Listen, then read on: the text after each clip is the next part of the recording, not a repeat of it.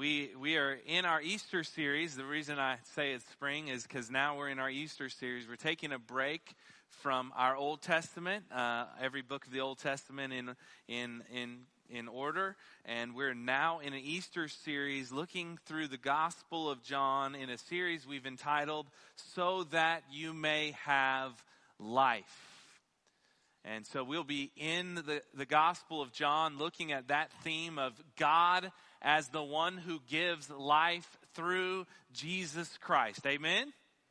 What a series this is going to be. What fun we're going to have in the Gospel of John. It's going to be exciting and it's going to lead up to the, to the main text of Scripture that Christ gives life. John 20, 30, and 31 is what we will preach on on Easter Sunday so you can be in prayer and meditating over this verse and be in prayer for this verse as we come up to Easter.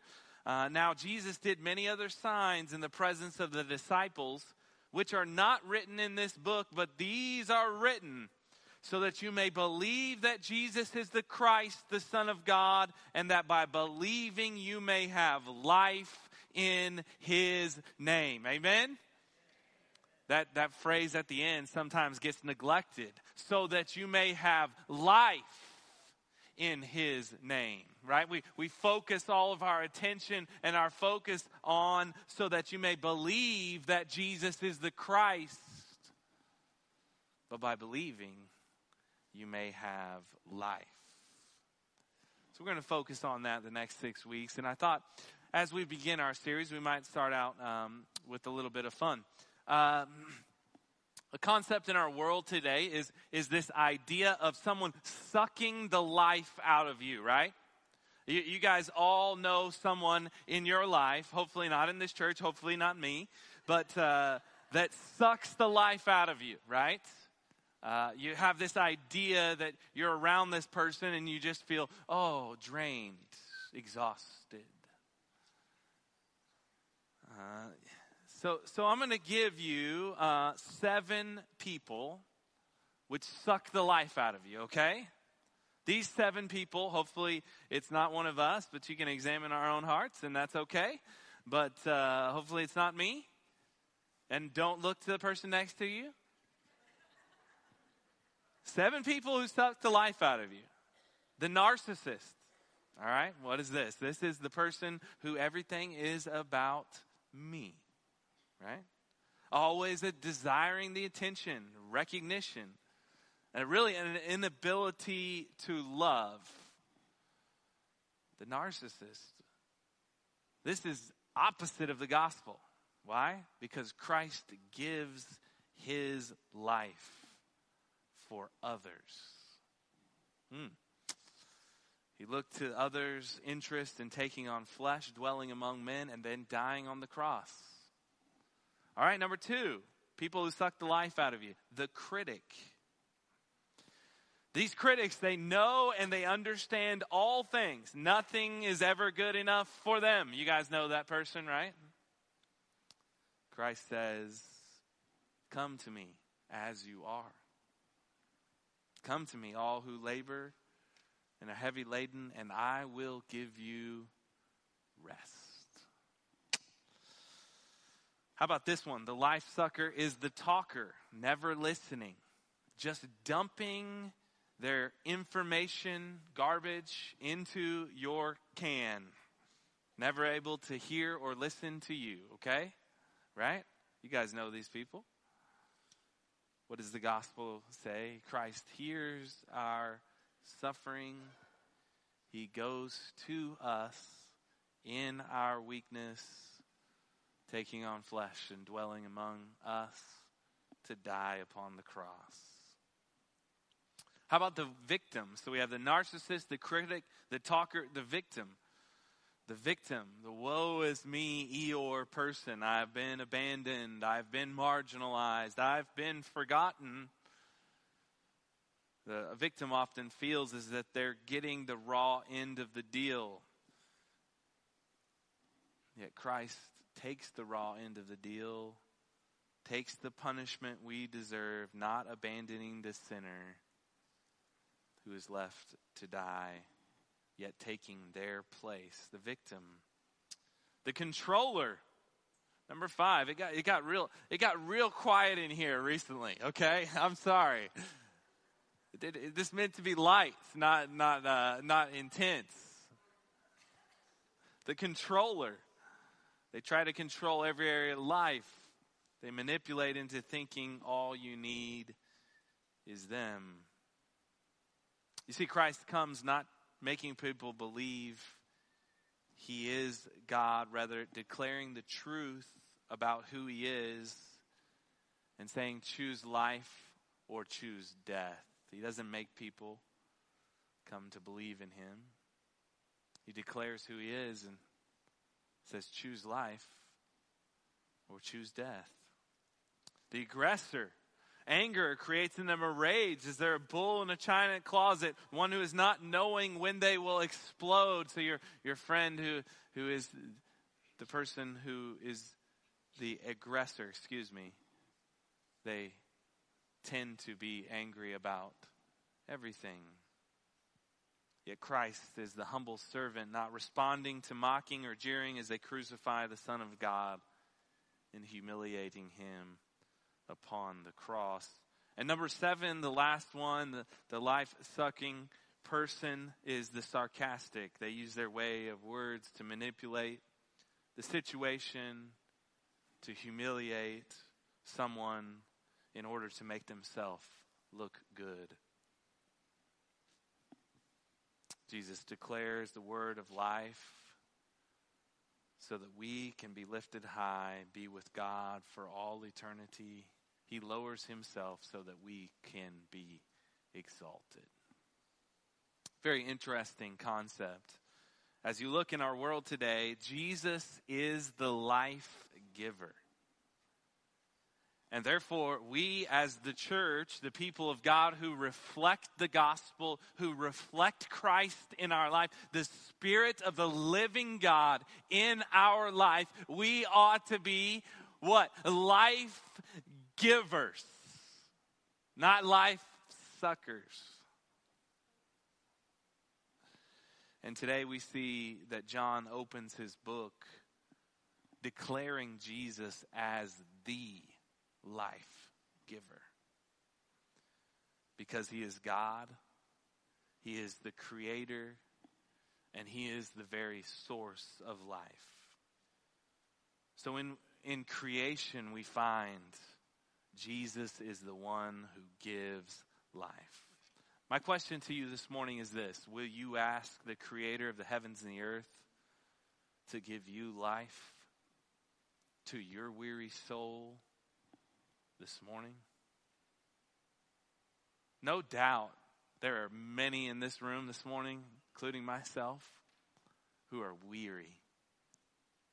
You've been through two years of a pandemic. I was telling somebody this morning, and you're trying to go from point A to point B, and you're like sailing. It's like sailing. You can't go from point A to point B through a straight line. You got to tack. You got to go back and forth and back and forth. And some of you have know what I'm talking about in your business, in your job, in your school, in your church, in your family life, in your medical, your situation, your own health, and you understand what it means to go back and forth and back and forth to get to point A to point B. And you know what? You are weary and you need the life giver.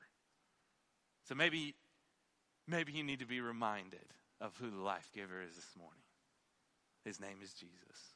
So let's let's look at the very word of God as we look at, at John chapter 1 verse 1.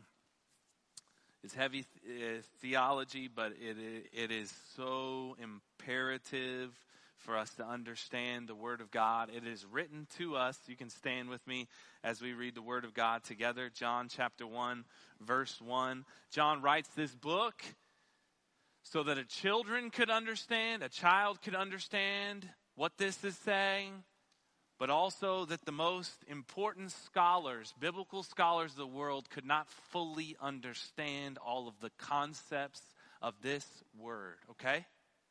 So it's simple enough for a child to understand what is written here, but it's so complex that m- many scholars can't fully grasp all that God wants to say about himself in his word. Let's read it together.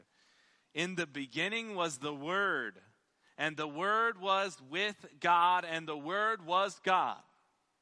He was in the beginning with God. All things were made through him, and without him was not anything made that was made. In him was life, and the life was the light of men. The light shines in the darkness, and the darkness has not overcome it. Amen?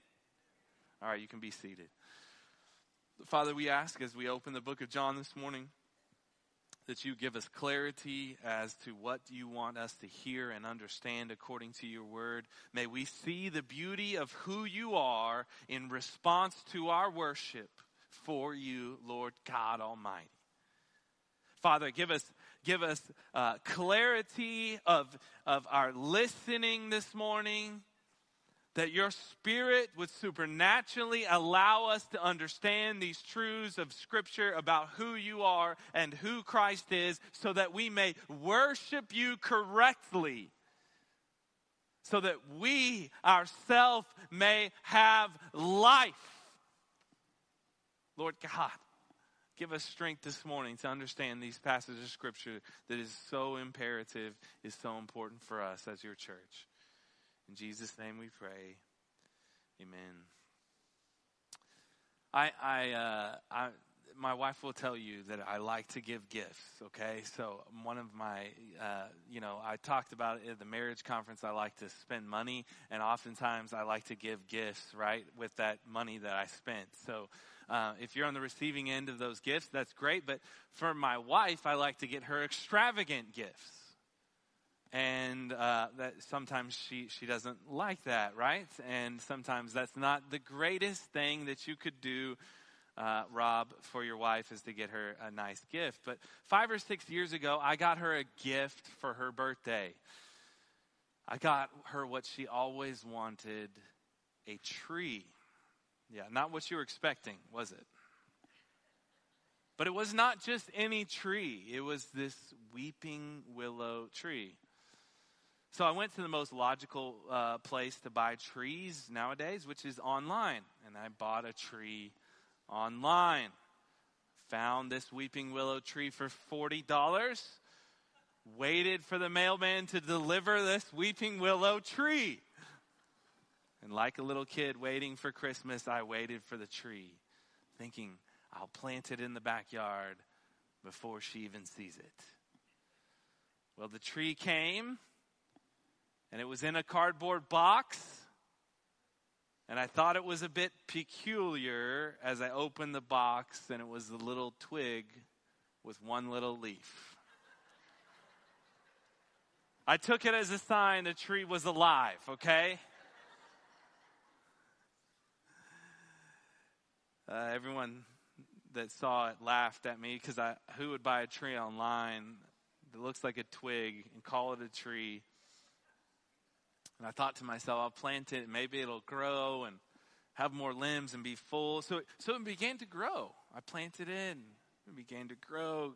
Gave it this big thing. I, I really worked hard for this, Jordan. You know, I, I really, you know, planted this thing and little twig in the backyard.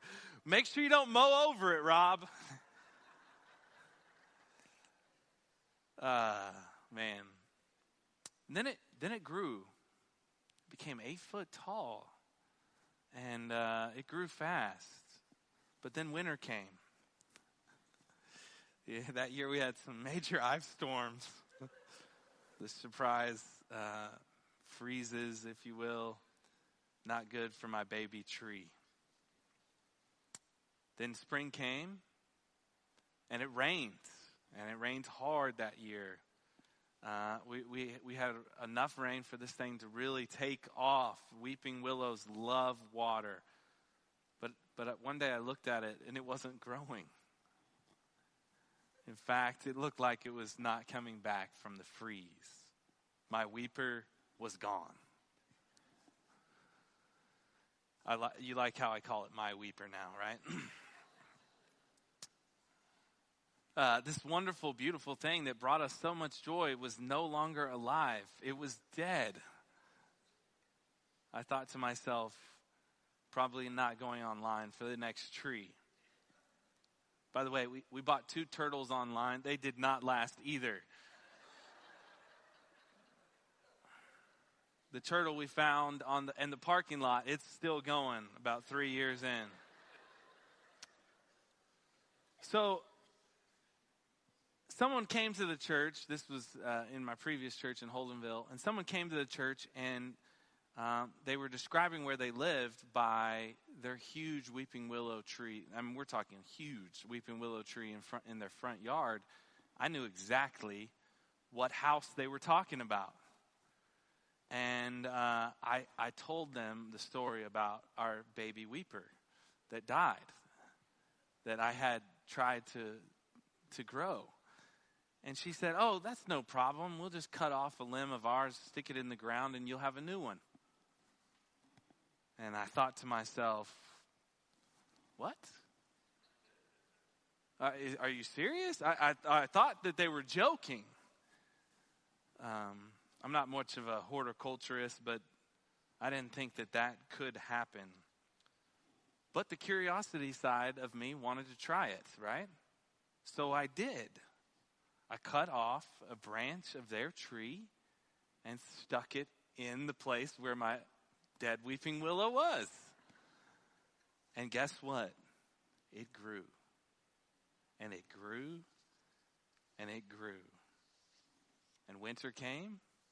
And it lasted through the winter. And spring came. And it went again. So, what do you learn from all this, Rob? Number one, it's not an online store that brings you life, okay?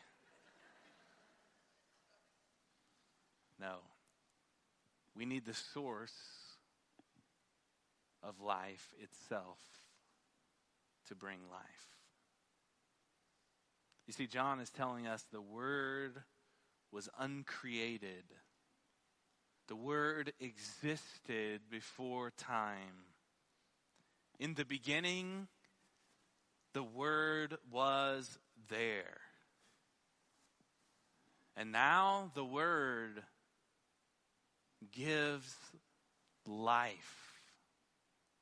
Because he gave it to his creation in the beginning. And now, when he takes on flesh, he gives it to his people. Jesus gives life to us who are dead in our trespasses and sins far from God, unable to be in the presence of God because of our sin. But we must go to the source of life. We must go to Christ Himself. This is Jesus is life. You see, the Apostle John, if, you, if you're um, wondering what book of the Bible I uh, challenge people to read bef- as they become a new believer, a new Christian, it's this book the Gospel of John. John actually never mentions himself in this gospel. He only refers to himself as the disciple whom Jesus loved. The other three gospels, Matthew, Mark, and Luke, write an account of Jesus' life the history of where he went, what he said, his teachings, his arrest, the trial, the death on the cross, his resurrection. John is different. He has a different take on the other three because John looks at the life of Jesus not from an earthly perspective, he looks at it from a heavenly perspective. If Matthew, Mark, and Luke are sharing the story from an earthly perspective, John is sharing the story from a cosmic perspective of how God views the life of Christ. As a result, John doesn't tell us anything about the birth of Christ. There's nothing about the early life of Christ. There's nothing about the baptism of Christ. There's nothing about the temptation of Christ. Nothing about his transfiguration. Nothing about his travels. Nothing about the garden, Garden of Gethsemane and the agony of Christ there. There's nothing about his ascension into heaven because John is not focused on the, the history of his life on earth. In fact, there's no parables because parables are earthly stories. No, John is looking past all of that. John is looking to who Jesus is. And John's intent is to write this book to understand Jesus is God so that you may believe in him, so that you may have life in his name. Amen.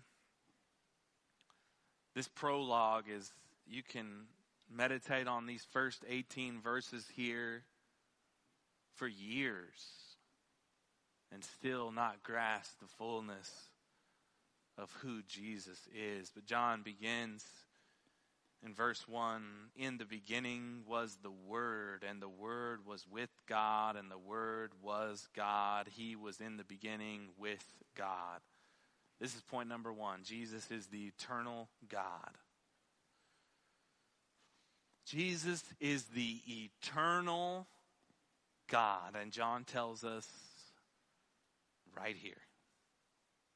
John uses the phrase that begins the Bible in Genesis chapter 1, verse 1 in the beginning.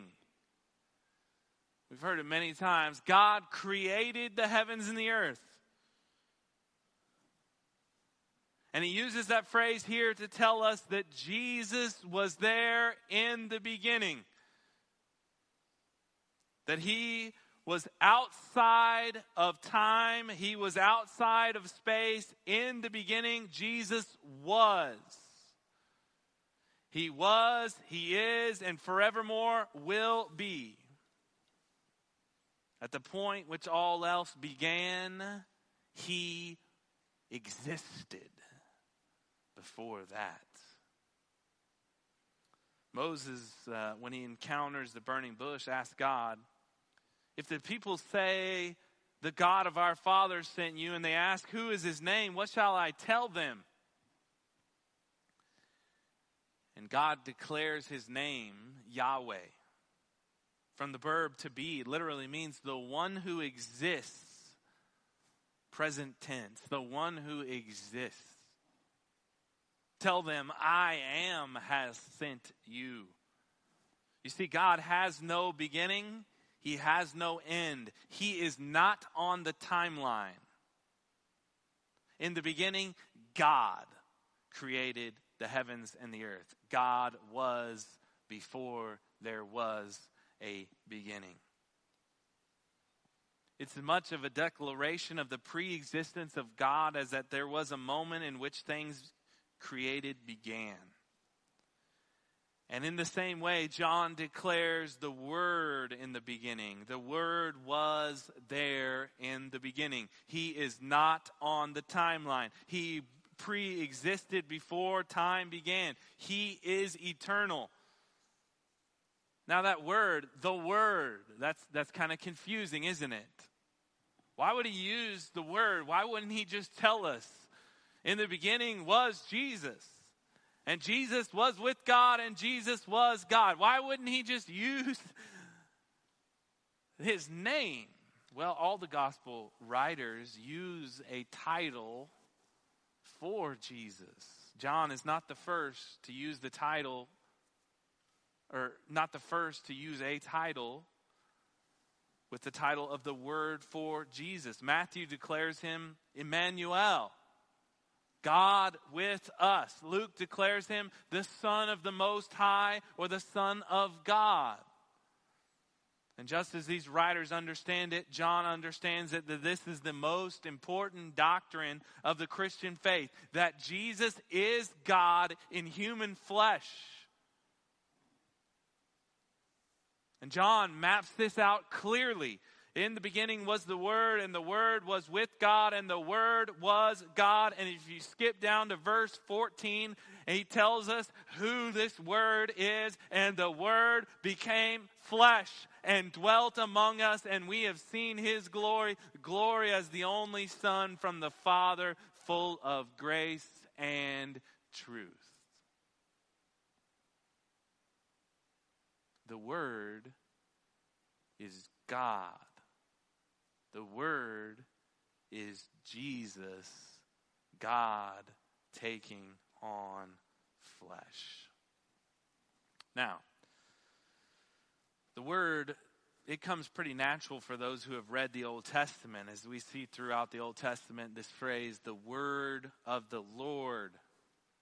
This divine power and wisdom of God. But even the Greeks had an idea of what the word logos meant, as if it was this abstract reason or principle in which ordered the universe. Interestingly enough, and so John takes this word from both Hebrew and Greek and combines it to, to give this title to who Christ is. And John really wants us to go to creation here. He, he, he wants us to understand that Jesus is involved in creation. All things are created through him. Psalm 33 6 By the word of the Lord the heavens were made, and by the breath of his mouth all their host. You see, the triune God is there in creation, and John wants us to take us to Genesis chapter 1. So let's go there for a minute. Genesis chapter 1, verse 1. In the beginning, God created the heavens and the earth. The earth was without form and void, and darkness was over the face of the deep. And the Spirit of God was hovering over the face of the waters. And God said, the word spoken from God. God said, Let there be light, and there was light.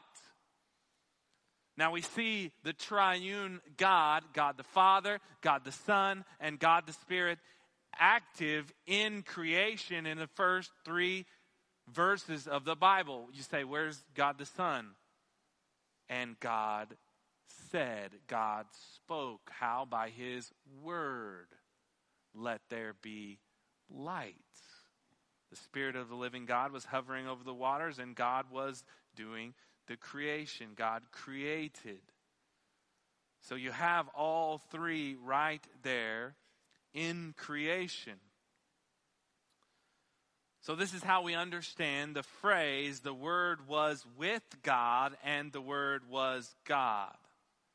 This is what we call the Trinity or the triune God. God is one, three distinct beings or three distinct persons. God Himself, the best way to understand this Trinity is God Himself has perfect fellowship and perfect love in Himself. You see, there's a variety of reasons that, that, that there is only one God three distinct persons Father, Son, and Spirit. But one of the reasons is he doesn't need his creation to have fellowship. The Father and the Son and the Spirit have perfect fellowship with one another before the creation of us. He doesn't need us to have perfect fellowship. He has perfect perfection in of himself. It's a sacrifice for him to create, knowing one day he would have to come down as God, as the Word would become flesh and dwell among his creation. So, how do we know that the Father, Son are three distinct persons yet are one? Because John tells us that right here. The Word was with God in perfect fellowship with God, distinct from God the Father, distinct from God the Spirit, and yet the Word was God. It's a triune God. Distinct yet one. The Greek scholars understand this in the Greek. It's written as to make it super clear that the Word is not the Father, yet they are one. In this case, they would not be interchangeable as the Father and the Word. One could not say the Father and the Son are the same person, yet he must also say that they are one. The Word was with God, and the Word was God. Perfect love, perfect fellowship existing in the triune God. Lot, lot of, lot of, lot of stuff right there. Okay, I understand that. Verse two. He was in the beginning with God. He reiterates this statement in case you missed it in the explanation of the triune God, Jesus was there in the beginning. All right? This is just making the gospel so much real to you. I hope. I hope it is. Because if you don't have a correct understanding of who Jesus is, there is no way you can play, place your faith fully in Jesus. Let me, let me, let me help you understand that. Say, Pastor, help me. All right? Help me, Pastor. I'm, I'm struggling. I'm drowning. The word was with God. The word wasn't. Help me, Pastor. Let me help you. The simple fact is, how can you put your full weight and trust upon Christ if he is not God? How can you place your full weight upon yourself on the ground and saying, I need Jesus if he is not fully God? Now, he also has to be fully man. Why? Because he is the fulfillment of the covenant. He is the full fulfillment of the covenant in which man made with God. God himself takes on flesh, which makes the incarnation that much more of a sacrifice that the creator has now entered into his creation to save it. Verse 3 All things were made through him, and without him was not anything made that was made. All right, what does that mean? That point number two Jesus created all things. If you read that in the ESV, it, it, sounds a little confusing. All things were made through him, and without him was not anything made that was made. He, he repeats himself quite a bit in this section, doesn't he? John's making it clear that there are no mistakes. Why? Because people for centuries have made this mistake. They have said that Jesus is created. He is not created. And John makes it very clear here in verse 3. All things were made through him, and Jesus was not made because nothing without him was made that was made.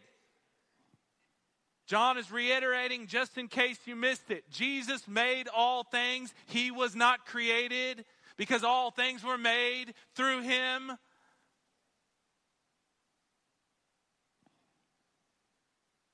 So, one of the biggest issues we have in our world today is false teaching on this topic. Denying the deity of Christ. Uh, is core issue from all of the false religions. You can you can go all, one by one. Muslims, Mormons, Jehovah Witness. I can continue on and on. They deny Christ as God.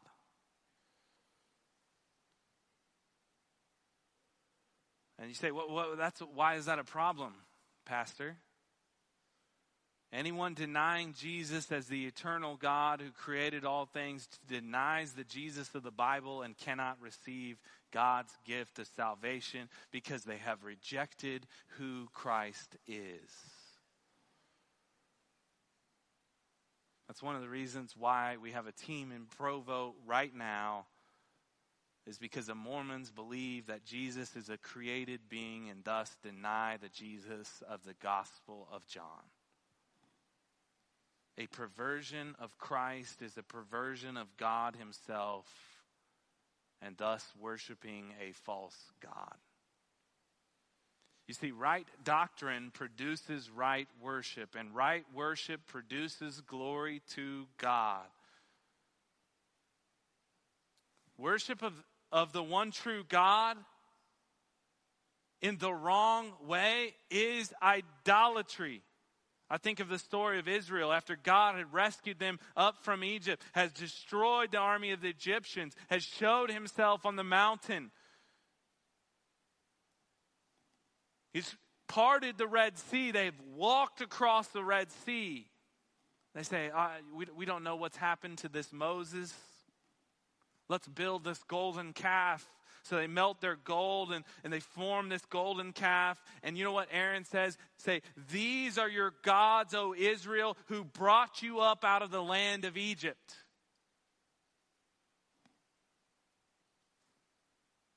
One cannot worship God how we want and call it good. Unfortunately, the Mormons do not worship the Jesus of the Bible. They have created their own Jesus to satisfy their desires, their wants, and their needs.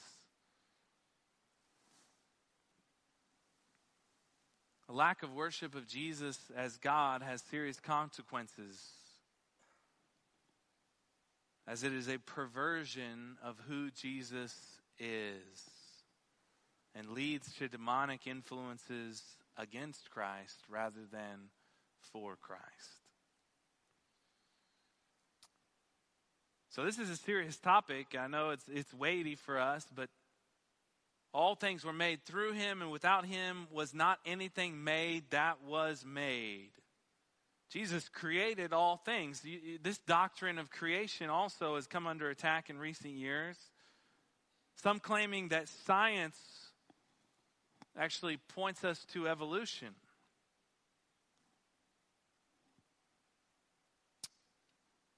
That goes against directly what the Word of God says here that Jesus created all things, that God Himself, through the Word, through Jesus, the agent of creation, created all things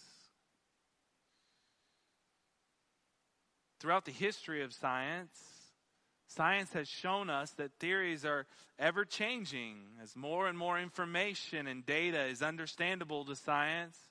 What was thought of as assured results of science yesterday is questioned, in some cases, untrue today. And that very well could be in days ahead with science as well. Even Einstein changed his view on the universe and if it was expanding during his own lifetime. The amazing results of science has brought about a complexity of replication of DNA, intricate interlocking laws of physics, and absolute harmony of conditions and chemistry that serve to support the message of the Bible in recent days. You might not have heard about that in school because they took that out. But science should be studied to see God's intelligent design. But as we study science, we must be we must be understanding that we are fallible human beings that do not understand all that God has done and has created. And we must not compromise the eternal, infallible Word of God for something we perceive as assured science. So what does the word of God say? Psalm 19:1, the heavens declare the glory of God and the sky above proclaims his handiwork. You see, one of the reasons why John wants to point us to creation is that we see the beauty of the gospel, the beauty of God through Christ Jesus coming and taking on flesh and dying on the cross, is that we see it all around us. We see it when we go on a hike. We see it in the beauty of creation, in God's order, in His design. Al Mohler actually had an address of, uh, and in his his uh, speech was why the universe looks so old.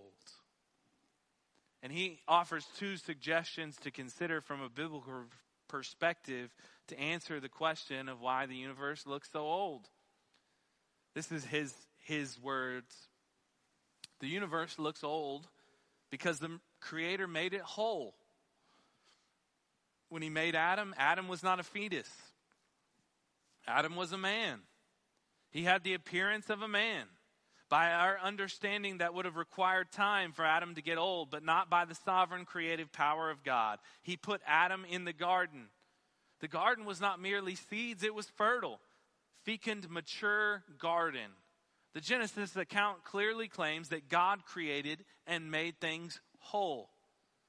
The second thing he says is if I'm asked, why does the universe look so old? I have to say it looks old because it bears testimony to the effects of sin and testimony of the judgment of God. It bears the effects of the catastrophe of the flood, the catastrophes innumerable thereafter. I would suggest to you that the world looks old because, as Paul says in Romans chapter 8, it is groaning. And in its groaning, it does look old. It gives us empirical evidence of the reality of sin. And even in this cosmos, is the theater of God's glory. It is the theater of God's glory for the re- drama of redemption that takes place here on this planet in telling the story of the redemptive love of God. Uh, people way smarter than me, right? Know a lot more than I do. But Al Mohler gives a suggestion for us as Bible believing Christians why the universe is old. And John, here in the text, is reminding us creation is pointing us to Jesus. So, what is the point here? John is trying to make about Jesus being God, Jesus being the agent of creation which God created. What's the point? Verse 4 In him was life, and the life was the light of men. The light shines in the darkness, and the darkness has not overcome it. This is our last point. Jesus is the source of life. I believe John here is taking us back to the initial creation. And God said, Let there be light. And he's showing us Jesus is the life giver of creation.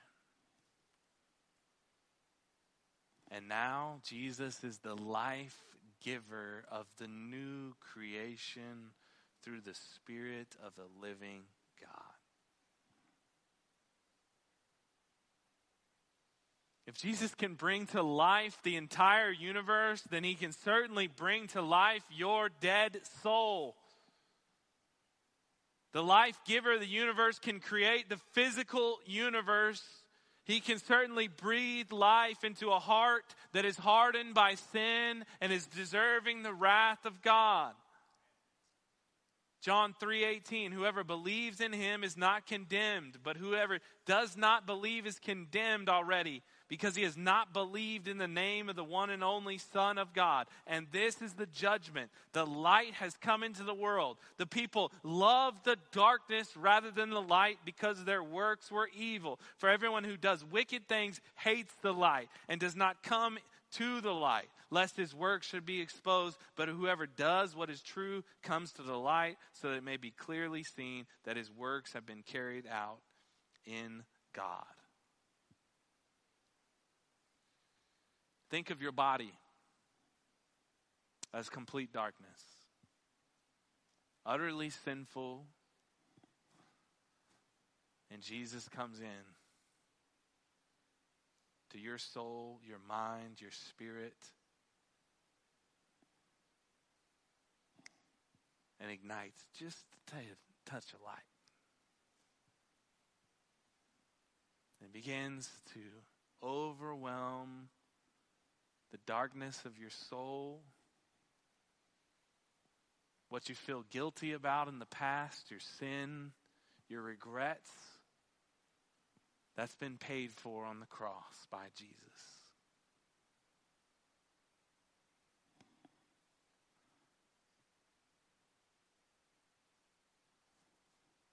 And Jesus says, I am the light coming into your life to bring the Spirit of the living God into your heart, mind, body, soul, so that you can have life. Because I created you to reflect my image, my glory, and now you will reflect the image of the living God, not because of what you have done, but what I have done upon the cross for you. I created, I came down, I paid for your sins so that you could live.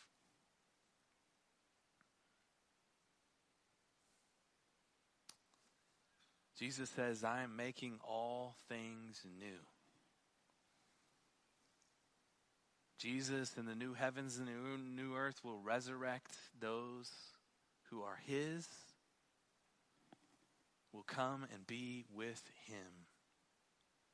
He will give them new bodies that are not marred by sin.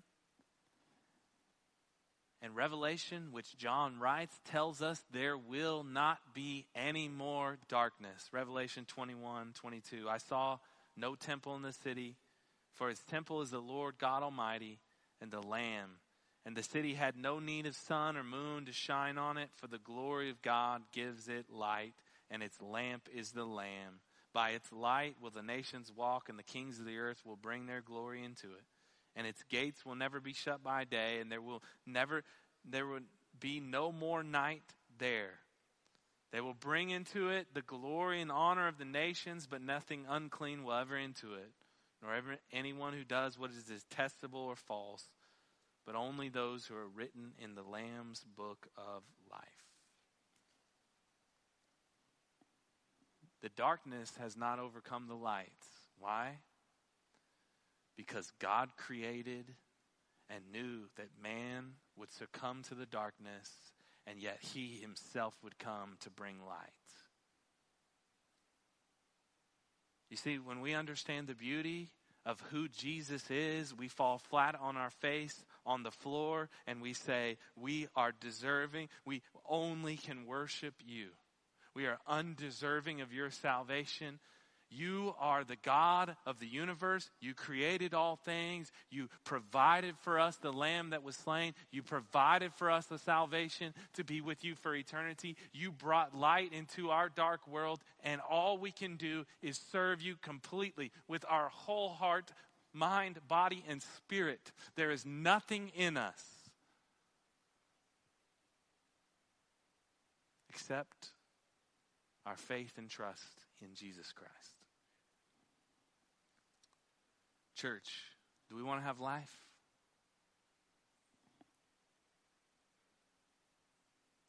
We must see God, see Christ for who He is, and respond to Him alone. Let's pray. Father, we thank you for your word and your truth.